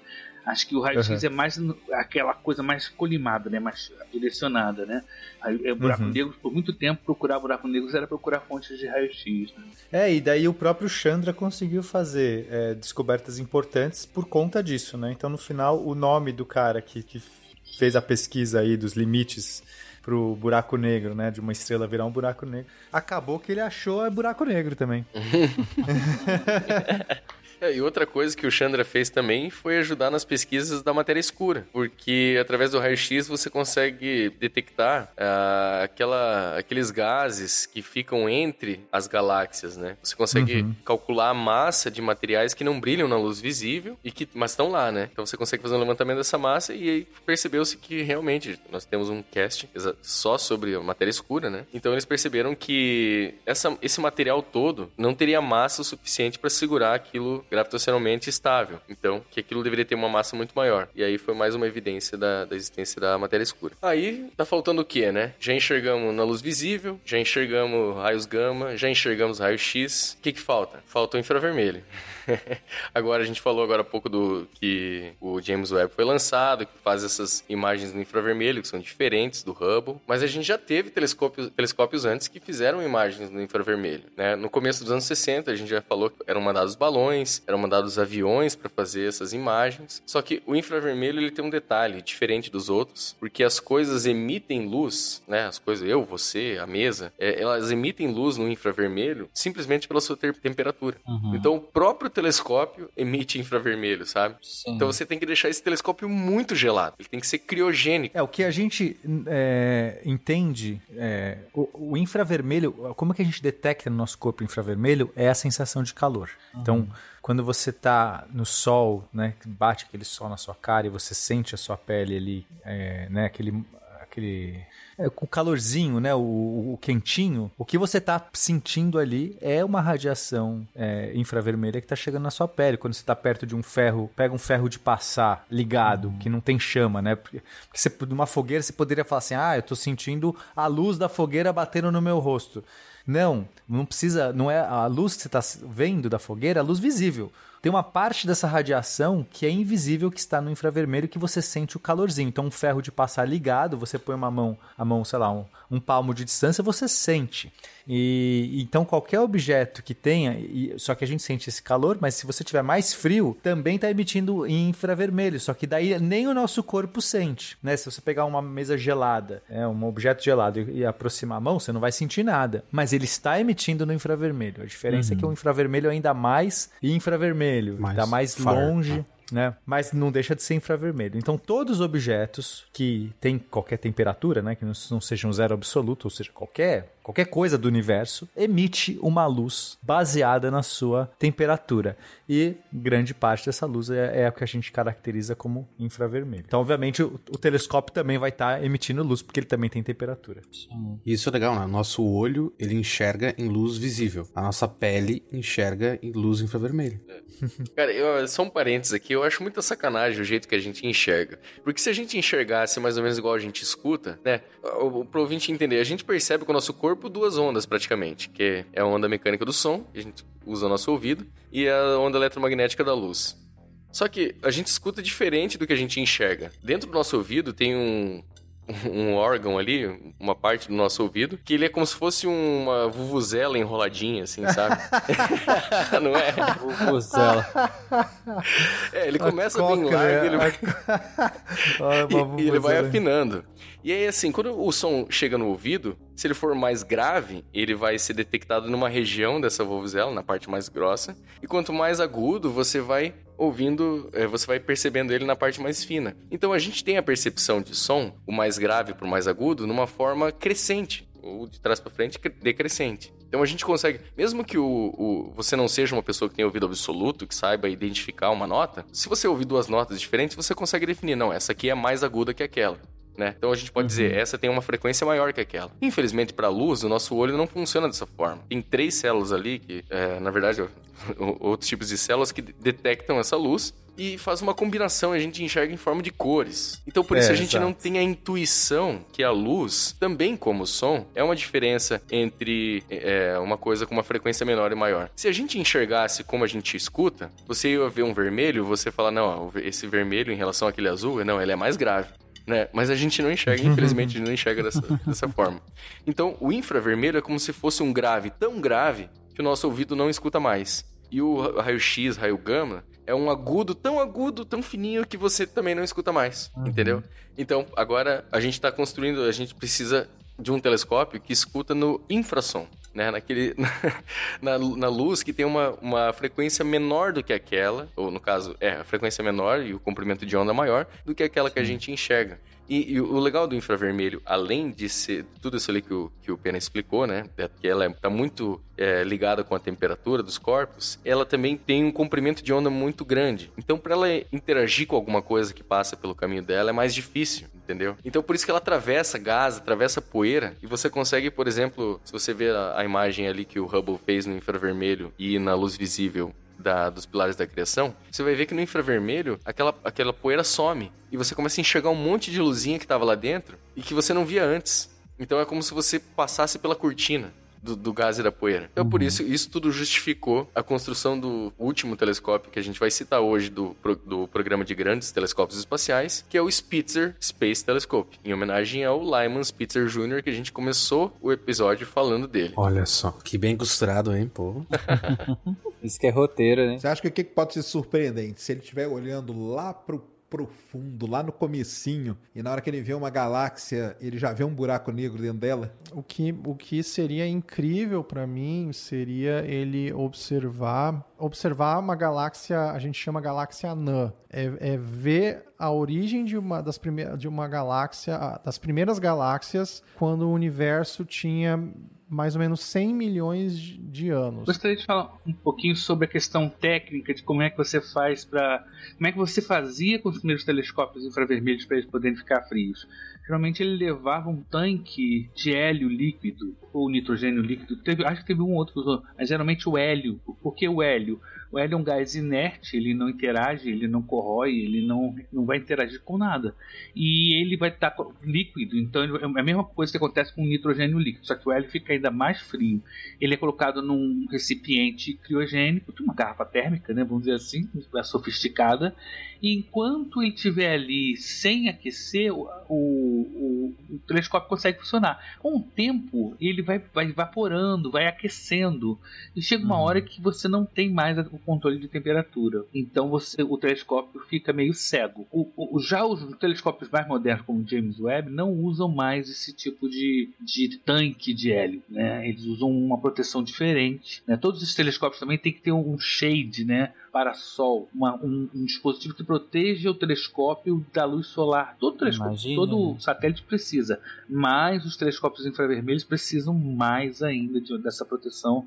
São verdadeiras folhas prateadas, douradas, para que o calor irradiado do sol não aqueça a estrutura do, do telescópio e bagunce a, a recepção, tá? Então eles têm essa particularidade. Os primeiros telescópios só funcionavam enquanto o tanque de, de, de, de gás é, liquefeito funcionar, geralmente é o hélio. Uhum. É, e assim, não é só a temperatura, não é só o calor do sol que vai influenciar, o próprio calor da Terra influencia também no, no, no telescópio. Tanto que antes do Spitzer tinha o Iras, e o Iras ele levou consigo quinhentos e vinte litros de hélio líquido. E ele, só que ele ficava mais próximo da Terra. E ele funcionou por dez meses. O Spitzer, ele levou menos, levou trezentos e sessenta litros. Só que como a órbita dele é uma órbita bem interessante, bem específica, ele fica meio que seguindo a Terra, na mesma órbita da Terra, só que ele vai se afastando aos poucos da Terra, assim, é bem, bem interessante, assim. Eu acho que ele não chega a ficar num ponto de Lagrange, não. Mas ele vai, na mesma órbita da Terra, vai atrás dela. E por ele estar bastante longe, ele naturalmente se resfriou. Então esses trezentos e sessenta litros, ao invés de durar dez meses ali, igual o Iras, ele durou cinco anos e meio. Então ele conseguiu trabalhar todo esse tempo com essa temperatura uhum. baixíssima. E aí depois que esse, que, que esse hélio terminou, né? Que essa, esse resfriador dele terminou, ele entrou na o que eles chamavam de fase quente, fase morna do, do Spitzer. E mesmo assim ele continuava trabalhando, mas como o Náelton falou ali, já não tem a mesma, mesma qualidade das imagens, né? Mas mesmo assim muito gelado. É, a, a, o próprio calor dos circuitos elétricos do...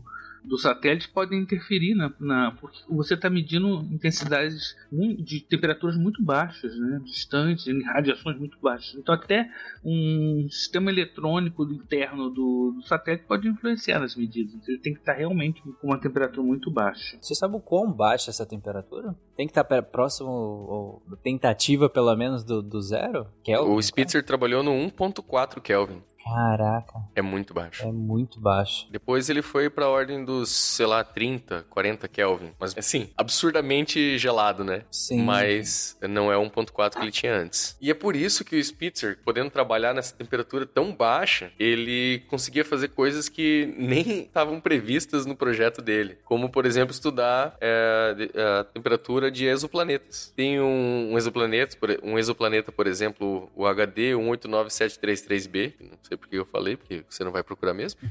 Mas esse é um, um exoplaneta. Na rádio, repita. Repetindo para você anotar.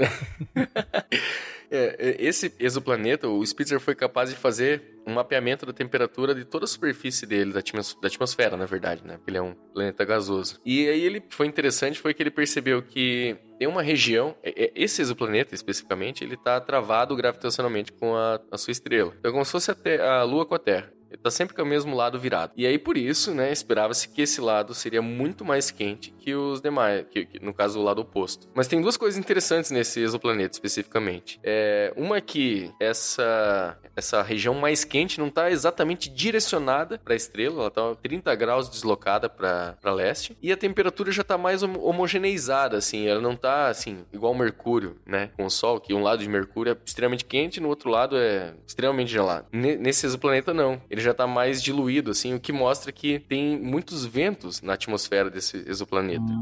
E a estimativa é que esses ventos cheguem a quase dez mil quilômetros por hora. Então, você imagina você analisar nesse nível de detalhe as características de um planeta que orbita uma estrela que não é o Sol, sabe? É, uhum. é fantástico. Inclusive, vamos deixar na, no post também essa imagem do, do mapeamento da temperatura pelo, pelo Spitzer. Caramba. Aí, falando em exoplaneta, acho que o, o trabalho mais importante, um dos mais importantes do, do Spitzer foi uh, estudar os exoplanetas do Trappist. Esse Trappist ficou muito famoso recentemente porque é, o Trappist, na verdade, é um telescópio terrestre que ele identifica exoplanetas pela técnica do trânsito, que é quando o exoplaneta passa na frente da estrela e dá uma piscadinha nela. Então, o Trappist é, descobriu esses exoplanetas, mas quem estudou mais a fundo e caracterizou foi o Spitzer. E, então, uhum. desses sete planetas, tem três deles que estão na zona habitável, que é a zona da Caixinhos Dourados, né? E eles são, assim, relativamente parecidos com a Terra. É, outra coisa muito legal também que o Spitzer descobriu foi o último anel de Saturno. A gente teve um cast de Saturno, falamos dos anéis, falamos muita coisa interessante. E esse anel, ele é tão grande que ele, se a gente conseguisse enxergar ele na luz visível, ele seria maior do que a, o tamanho da Lua, sabe? Mas só que ele emite no infravermelho. E quem,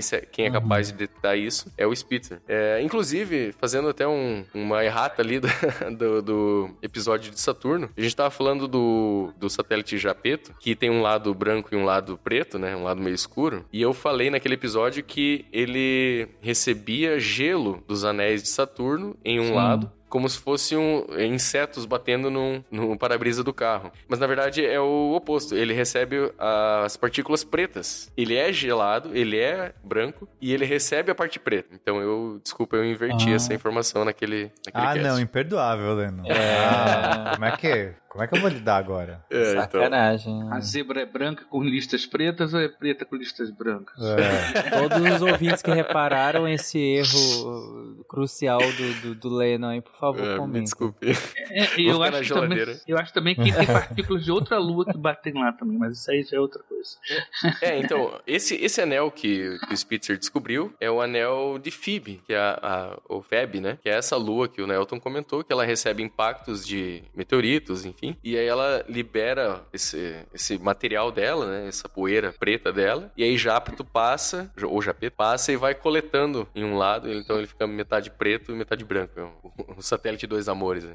O, o Spitzer, você falou que ele funcionou por cinco anos e meio, né? O que você comentou? O, não, o tanque criogênico dele funcionou por, por cinco anos e meio, mas ele ah, trabalhou verdade. mais tempo que isso. É, você falou que ele continuou na fase que você chamou de morna, né? Isso. Que, que é basicamente mais de duzentos graus Celsius negativo, né? É, ele é morno a, a tipo duzentos e trinta graus abaixo de zero. Ele tá é, morno.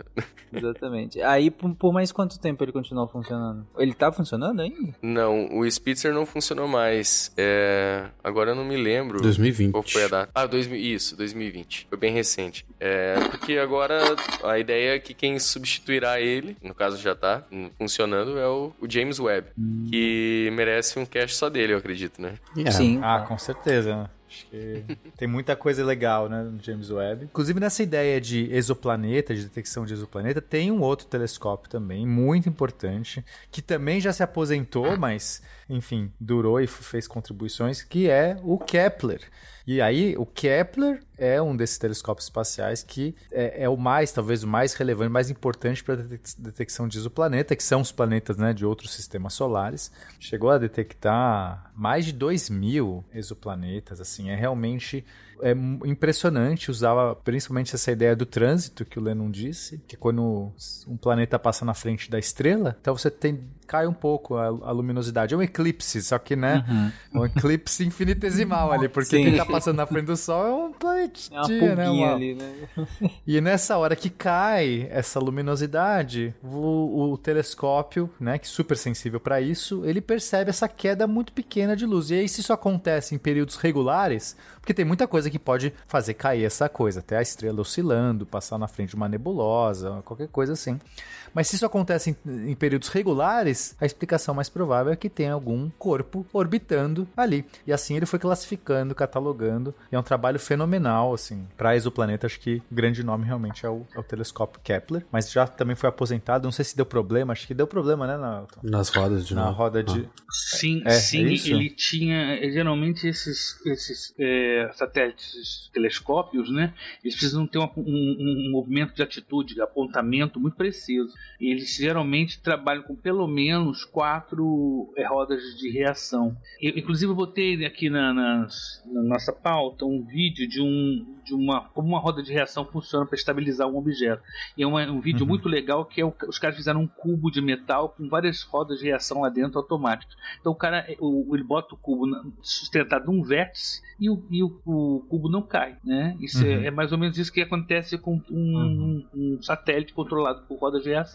Pois bem, ele tinha três, ele tinha quatro rodas de reação, três formando é, um, eixos ortogonais e um inclinado, né, que serviria uhum. de backup. Pois ele Seria perdeu, uma redundante, né? É, isso, backup. Pois ele perdeu um, aí tudo bem, o redundante e tal. Aí quando ele perdeu dois, a coisa já ficou complicada, porque usar só duas rodas aí era, era difícil. E você, aí ele até a hora que ficou só com uma, aí, aí ferrou, né? Aí ele já não apontava mais nada, né? Então o equipamento óptico dele tá lá, tava bom ainda, mas o sistema de apontamento não funcionava. É tipo você ter um telescópio e tem lá seu espelho maravilhoso, suas oculagens maravilhosas, mas a montagem é uma porcaria. Ele é. fica girando tudo. É. Quebra. Ele não para em lugar nenhum, é um fica girando. É um telescópio com uma péssima atitude, como disse o Bruno. É, não, é, é uma pena mesmo, né? Porque ele podia continuar aí. Mas, enfim, acho que cumpriu, cumpriu. Ó, tô vendo aqui, detectou dois mil seiscentos e sessenta e dois exoplanetas. É, Caraca, é incrível. Fantástico. Assim. Fantástico. Bom, gente, eu acho que foi, foi bem legal a gente ter feito o episódio anterior, né? Falando dos telescópios, a questão básica, a questão física, montagem e tudo mais. Esse episódio focado no, nos telescópios espaciais. E aí eu acho que vocês responderam bem por que que a gente deveria mandar um telescópio para o espaço e não simplesmente construir cada vez um telescópio maior e maior e com melhor acuidade, enfim. Investir a, a qualquer que seja a tecnologia num telescópio telescópio aqui? Por que que é, chegou um ponto em que a fronteira era, vamos mandar pra fora, vamos olhar pra fora dessa água, né? Eu acho que ficou bem claro por que que, que, que, se, que se fez isso. E eu achei interessante que essa construção desses dois, desses dois episódios é, é importante pra gente dar a dimensão e poder falar bem num próximo episódio sobre o James Webb, né? Que tá muito, muito, muito famoso agora, né? Uhum. Não, total. E sobre essa, esse detalhe, acho que tem uma... Eu não vou entrar nisso agora, mas eu só vou dar a pincelada que fica aí de reflexão, talvez até para um outro cast a gente explorar, que é essa discussão sobre no futuro, né? Porque a gente agora tá, é, tem muitas empresas querendo lançar essas constelações de satélite, é, a gente está usando o espaço de uma maneira, né, muito mais é, intensa, então tem muitos objetos voando, isso compromete muito, atrapalha as observações da Terra, uhum. né? Você está apontando ali, tem sempre passando ali um satélite, a estação espacial, não sei o que, tal. No futuro, talvez isso seja cada vez pior, só que ao mesmo tempo, a gente está barateando muito, muito, muito o acesso ao espaço também, tá cada vez mais fácil lançar satélites e talvez com isso a gente consiga lançar mais fácil também esses telescópios espaciais, que tem vantagens, tem desvantagens também, né? Assim, eu acho que é uma discussão é, grande, não, não, não é algo fácil de cravar. Tem coisas que na Terra, né, se fazer um radiotelescópio, que é um instrumento gigantesco, na Terra é muito mais fácil do que no espaço, é... mas tem coisas que é isso, você sair para fora com a cabeça para fora da água, você vai ter vantagens incríveis. Então a gente está vivendo esse dilema hoje, talvez, né? De como, como... e aí, os astrônomos estão putos porque é, tem satélite demais no, no negócio, mas tem outros que estão felizes porque a gente está lançando coisas como o James Webb, que é maravilhoso, né? E talvez no futuro a gente vai conseguir lançar muito mais fácil outros satélites, outros telescópios espaciais, enfim. Então essa é uma discussão. E para quem quiser também continuar fazendo observação, colocando o olho no telescópio, né? Continuando na analogia da piscina, a gente já fez um episódio falando sobre se a gente conseguir construísse uma escadinha nessa piscina, né? Que são os elevadores espaciais. Exato. Então você poderia... Eu monto um periscópio, Leno. A gente vai montar um periscópio, você vai poder enxergar. Maravilha, seria... Muito bom. Muito Não, bom. Seria excelente. Você sobe lá e aí chega lá em cima, tem um mirante. Você olha com o teu telescópio. Nossa, que... um, um telescópio espacial, ou telescópio, sei lá, como é que chama? Espacial preso na Terra? Como é que é o nome disso? Eu não sei. Eu não sei, a gente pode dar Mas um nome. Seria... É, isso é uma das aplicações mais relevantes, talvez, para essas torres gigantes aí. Olha aí. Eu tava pensando na, na analogia do Lennon sobre ouvido e olho. Será que tem daltonismo de ouvido? Não tem, pois é. Não. Não tem exatamente por isso que a gente é. escuta diferente. Você, quando você perde a audição, você perde nas pontas, né? Você não perde faixas, né? Tipo, ah, tá escutando isso? É um si. Não, eu tô escutando um sol, cara. Não, não existe isso.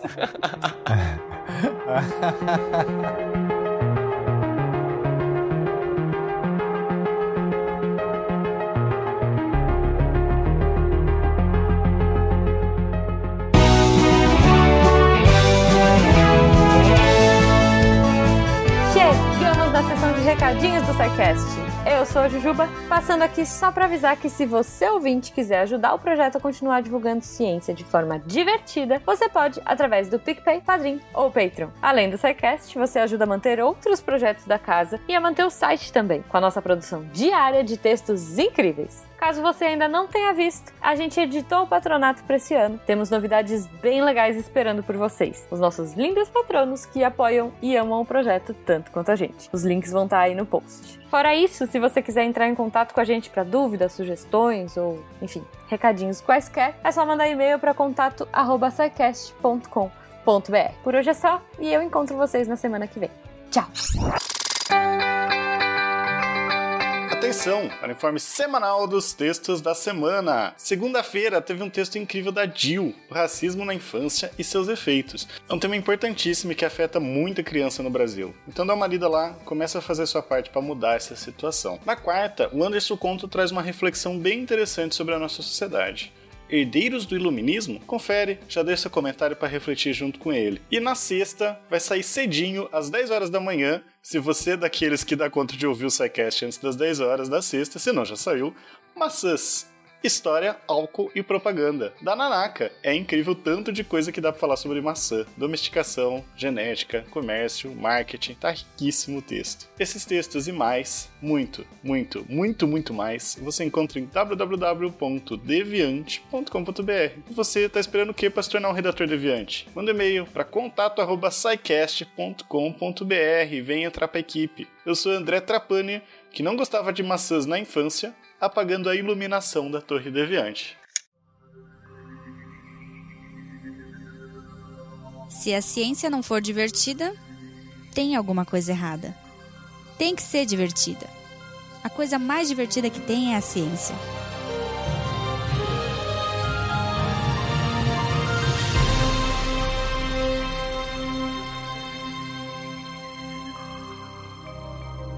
Este programa foi produzido por Mentes Deviantes. deviante ponto com ponto b r. Este programa foi editado por SciCast. Edições e produções de podcast.